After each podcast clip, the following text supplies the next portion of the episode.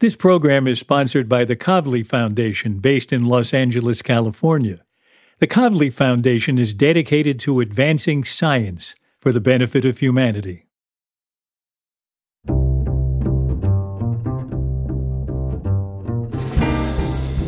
I'm Alan Alda, and this is Science Clear and Vivid, conversations about how curiosity is the engine of discovery and innovation. When I was an undergraduate, nuclear magnetic resonance was an idea we learned about in physics as a property of atoms.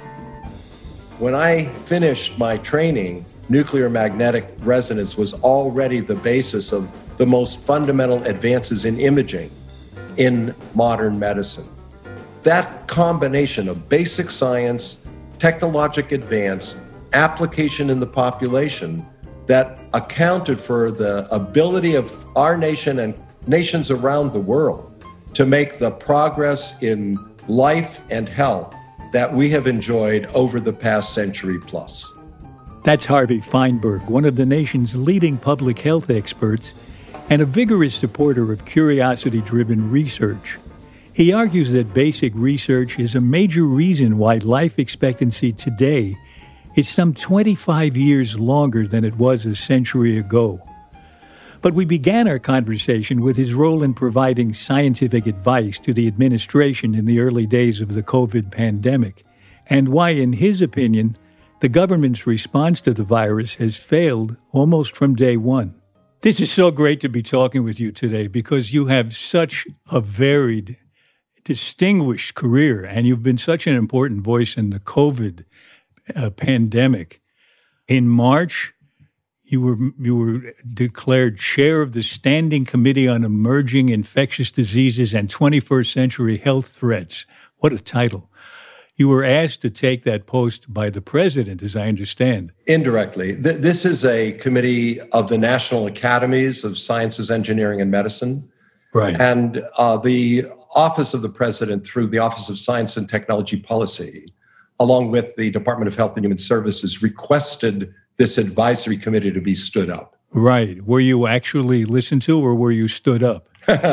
We were appointed. I think most of us were already at attention with respect to COVID. Well, were your voices heard by the administration?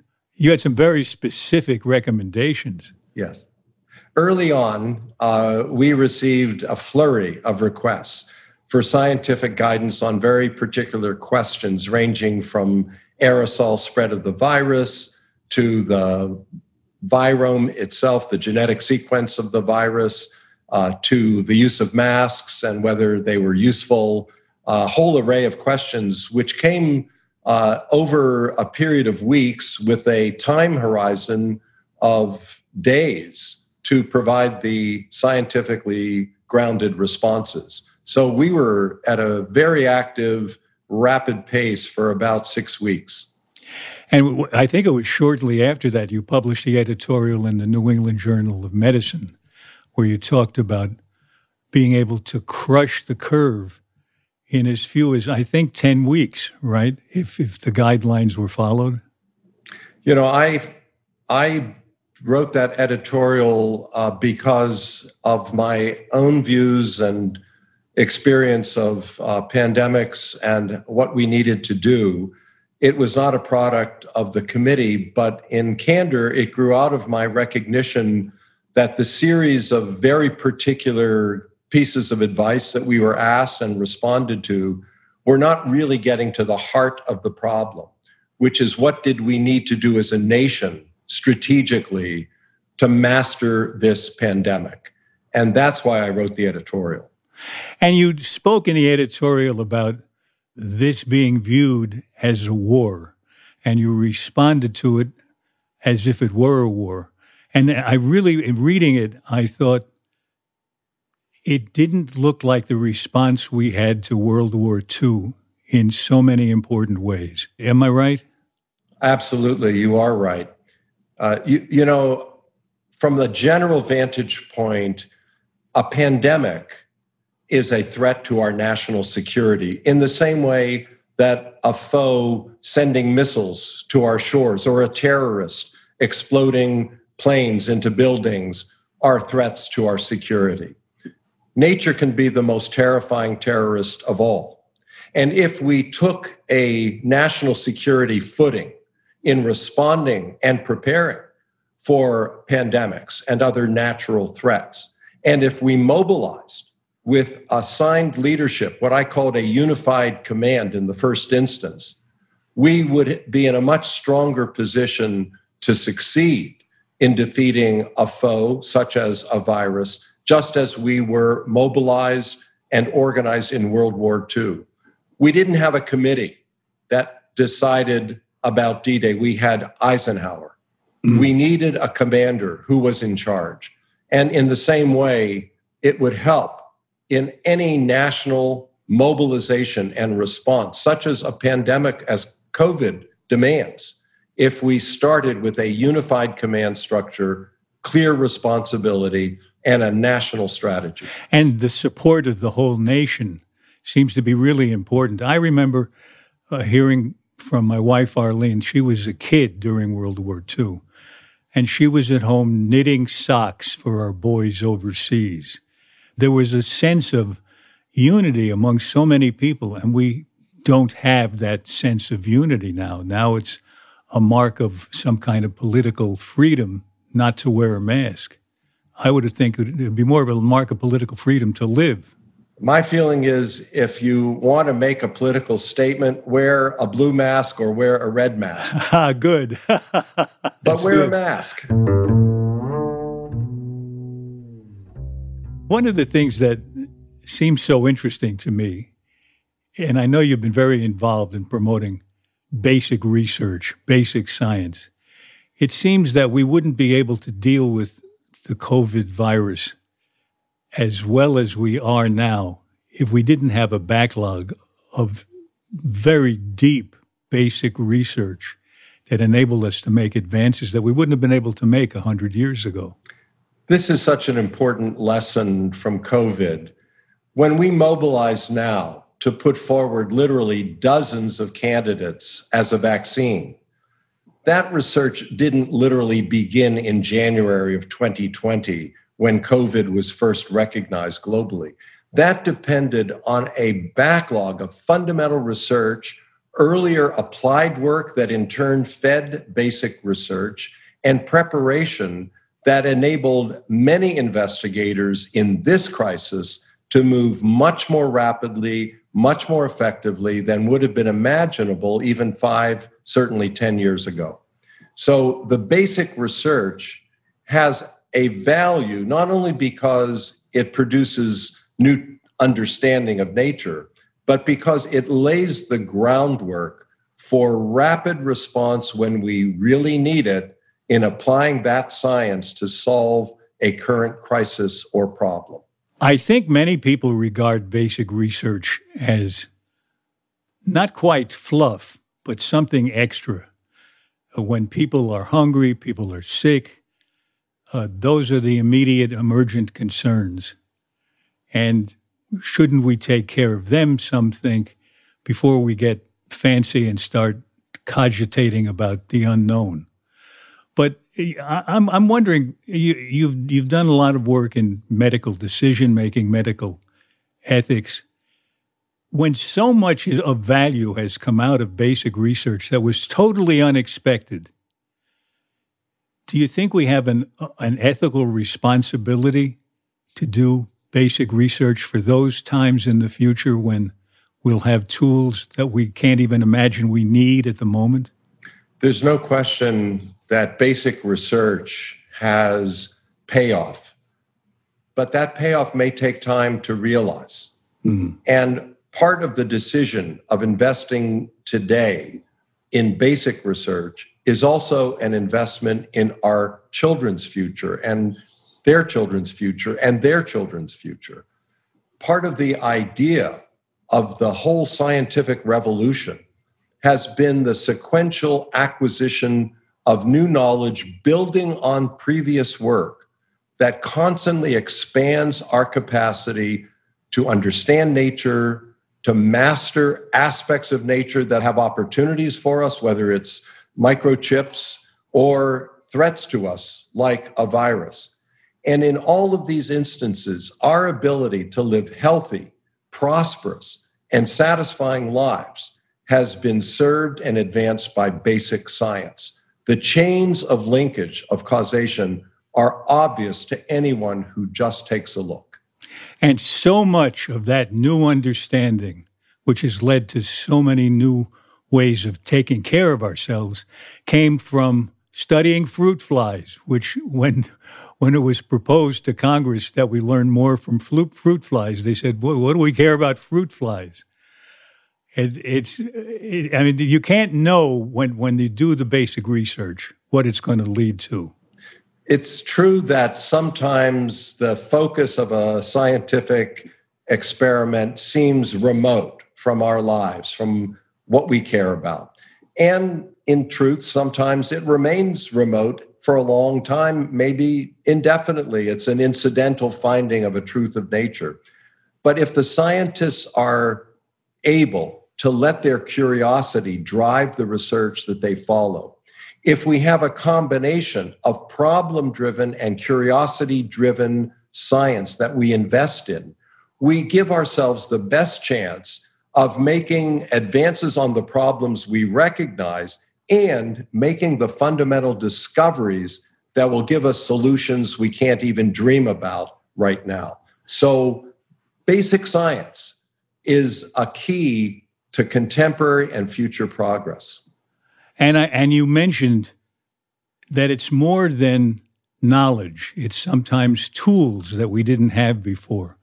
I remember seeing a huge room where DNA analysis was being done.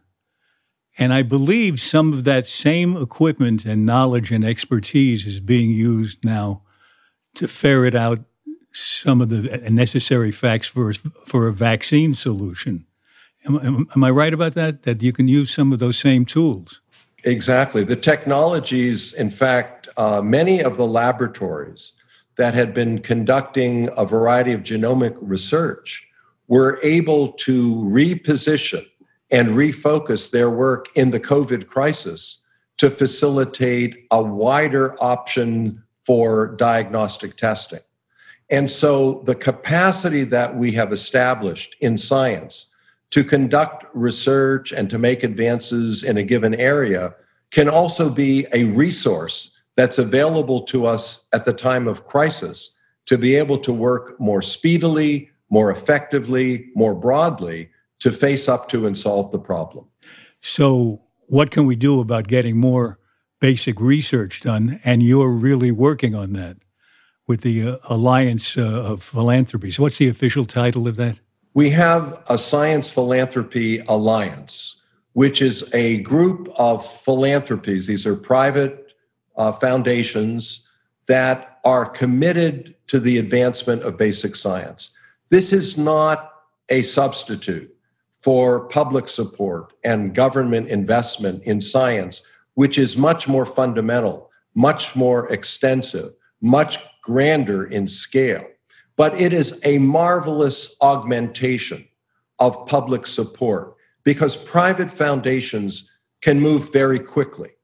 They can select areas that may be too risky for a standard review process in a government agency to see as worthwhile, but they can take a higher risk because they can afford to fail.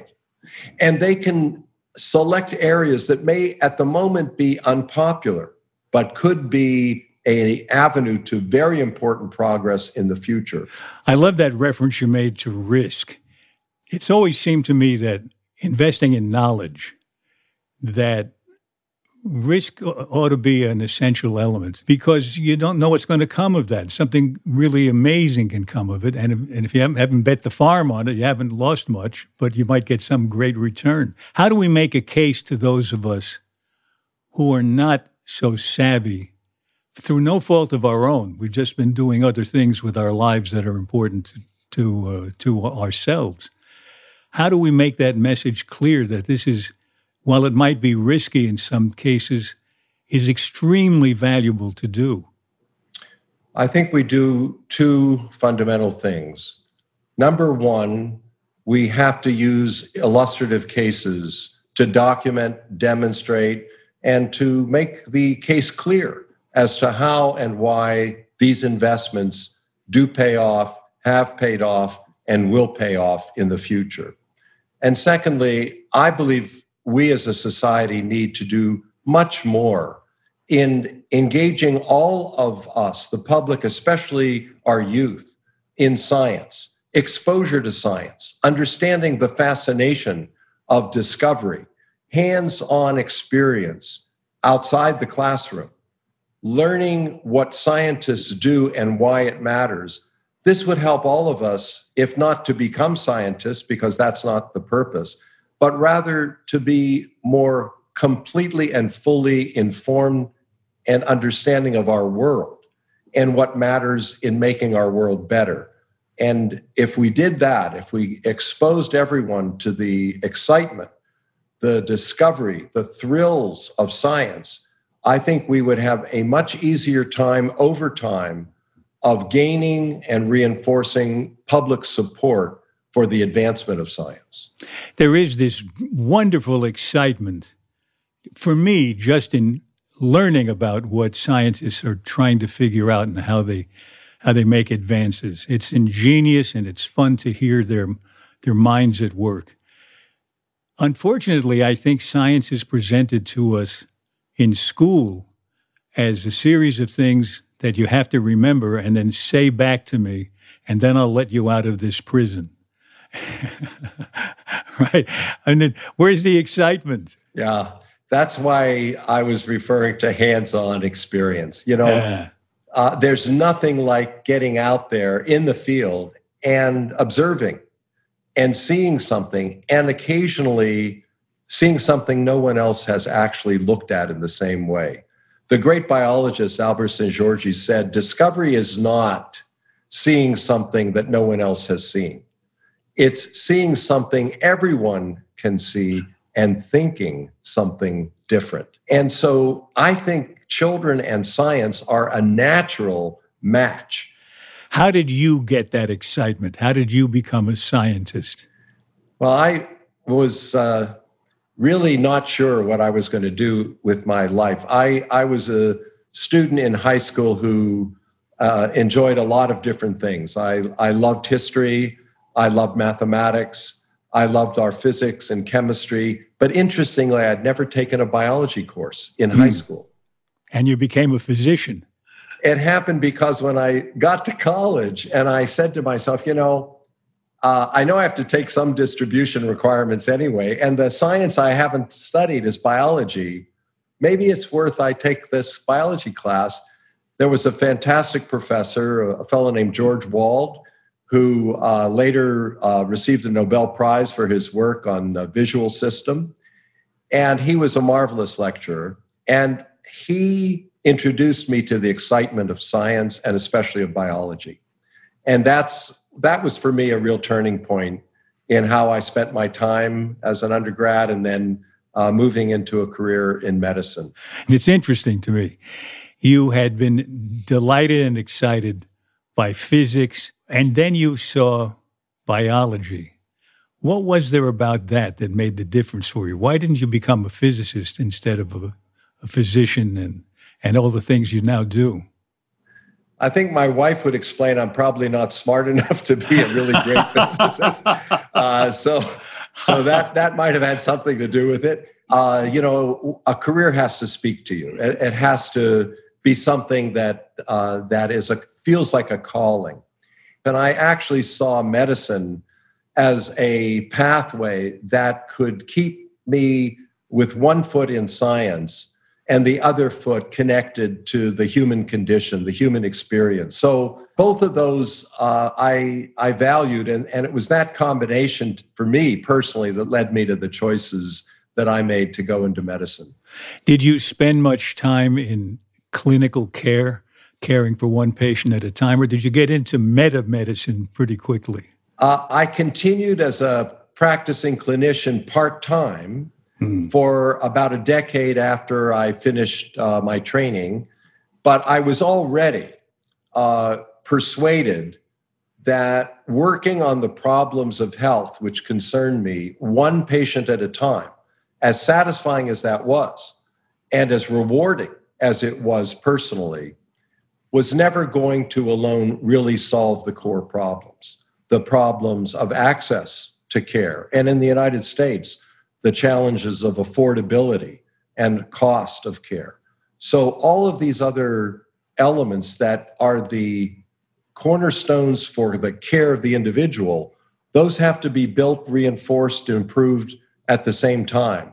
And I was always fascinated by the combination of how it all ultimately relates to the care of the individual, but that in turn is embedded in a community, a population health, and that in turn stands on a basis of social policy and practice to enable the best care to be delivered.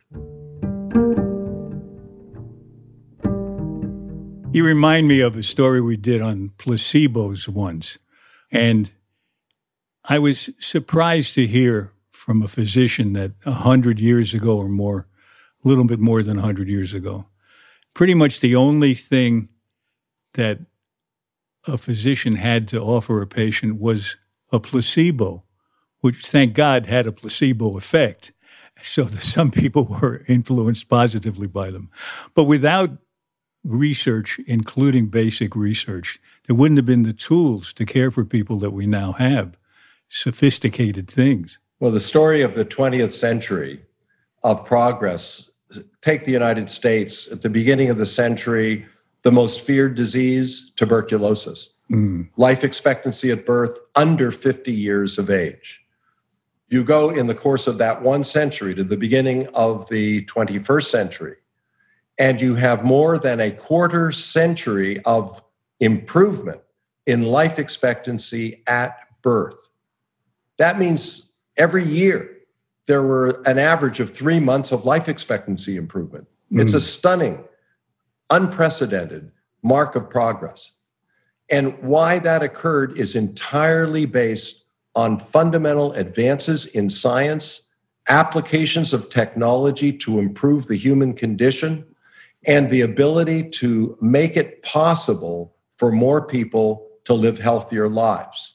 The environment in which we live mattered a lot. Rural electrification, bringing electricity and refrigeration to all parts of the United States, made a big difference. But the basic science advances that made it possible to treat infections, that made it possible to manage and prevent heart attacks, that made it possible for us to take stroke patients who otherwise would all have ended up in a compromised, paralyzed position and be able to rescue some large fraction if we can manage to get there soon enough.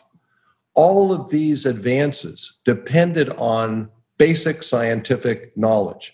You know, when I was an undergraduate, nuclear magnetic resonance was an idea we learned about in physics as a property of atoms.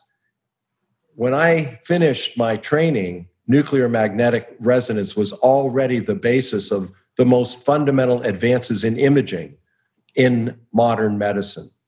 That's a great example of the movement from basic science to real-world application that really helped people. And it's that combination of basic science, technologic advance, application in the population that accounted for the ability of our nation and nations around the world to make the progress in life and health that we have enjoyed over the past century plus.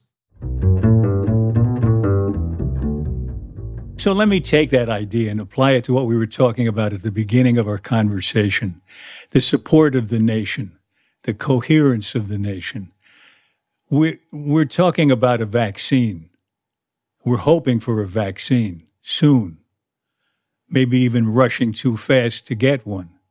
But when a vaccine comes along, the first one to come along, that sounds truly promising, how many people have to take it? How many people have to be willing to go with it for it to do any good, or to do the good that we hope for? a vaccine against a disease like COVID is going to be a boon. It's going to help very, very, very much in the control of the disease.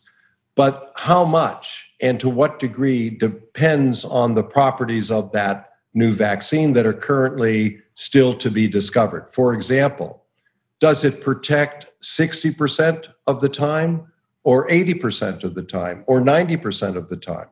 By that, I mean, if you had 1,000 people who are not vaccinated and say 200 would get the infection, if you vaccinated that 1,000, if instead of 200, 100 get it, that's 50% effective as a vaccine. Now, how long will that protection last? Is that going to last for months or up to a year? Or could that protection be more long-lasting? Maybe it needs a booster shot in 5 years, but is that going to protect you for a longer time? So the profile of the vaccine in terms of its effectiveness in any one individual and the duration of effectiveness will determine how valuable it is as a tool for defeating the virus. Most of the modeling that has looked at the spread of this particular virus suggests that once you get about 2/3 of the population protected, either through vaccine or through previous infection, if that also confers immunity, you will be in a much stronger position to prevent outbreaks from spreading very widely. So overall, in answer to your question, if we had a very effective vaccine, and it had long-lasting benefit. If we did have then about 2/3 of the population who were immunized or who had had previous infection, that would be a kind of tipping point for more complete protection of the whole community. 2/3 doesn't sound that hard to achieve, at least if we have the idea that we're being faced with a common enemy. But we haven't got that. Haven't got that quite yet. Well, thank you for your work in this, and thank you for this really interesting conversation. I've enjoyed talking with you so much. Well, likewise, it's an honor to be in the position to talk with you. And let me just add how much I've admired for so long the work you did professionally, and even more, the work you are doing now to advance all of our understanding of science and why it matters. Oh, that's very kind. I appreciate that very much. Thank you so much. Great talking with you, Harvey. Thank you so much. Bye-bye. Bye-bye.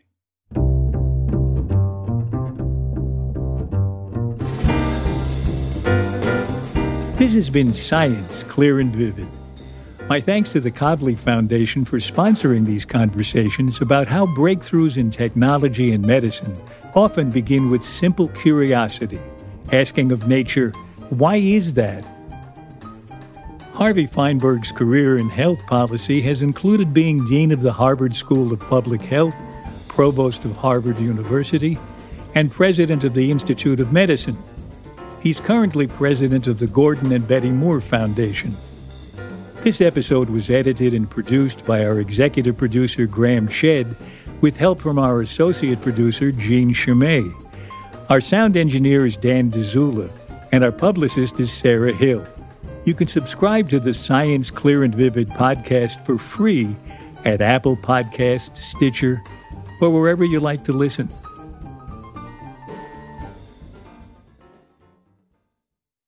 Our program is sponsored by the Kavli Foundation with a mission to advance science for the benefit of humanity. The Foundation's mission is implemented internationally through a constellation of Kavli Institutes that support scientists who conduct basic, curiosity-driven research in astrophysics, theoretical physics, nanoscience, and neuroscience, and also by the Kavli Prize, which honors scientists for breakthroughs in these fields that transform our understanding of the very big, astrophysics, the very small, nanoscience, and the very complex, neuroscience. And the mission of the Kavli Foundation is also implemented by programs that support public engagement with science, enhancing how society encounters, interacts with science, and uses science in their daily lives. Next time on Science Clear and Vivid, I talk with Shirley Tilghman, past president of Princeton University and one of the shapers of the Human Genome Project in the 1990s. I think for me, one of the most extraordinary and exciting things that is going to happen, I think, in the next year is we are going to have a gene therapy for sickle cell anemia. I mean, sickle cell anemia has resisted all efforts to really treat it or prevent it. And it's a terrible and painful disease that disproportionately affects African Americans in this country. And because of all the knowledge we gained with the Human Genome Project, we are this close to having an approved gene therapy that is going to cure this terrible genetic disease. Shirley Tilghman, next time on Science Clear and Vivid. For more details about Clear and Vivid and to sign up for my newsletter, please visit alanalda.com. And you can also find us on Facebook and Instagram at Clear and Vivid, and I'm on Twitter at Alan Alda. Thanks for listening. Bye-bye.